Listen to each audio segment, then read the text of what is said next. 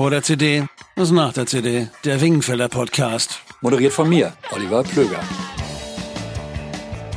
Hallo, ich bin Kai Wingenfelder, einer von zwei Brüdern, um die es hier geht.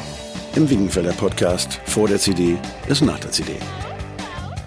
Als wir unsere Musiklaufbahn begonnen haben, gab es noch keine CD und wenn wir fertig sein werden, wann immer das auch sein mag, wird es keine mehr geben.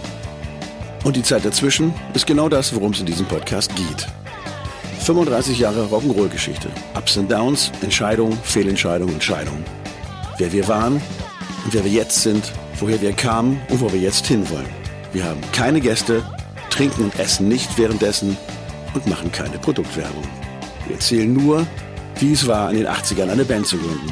In den 90ern die ersten vollen Hallen zu spielen, in Amerika in Hotels zu wohnen, wo die ganze Etage für dich reserviert ist, um dich dann in deinem Luxuszimmer allein zu fühlen.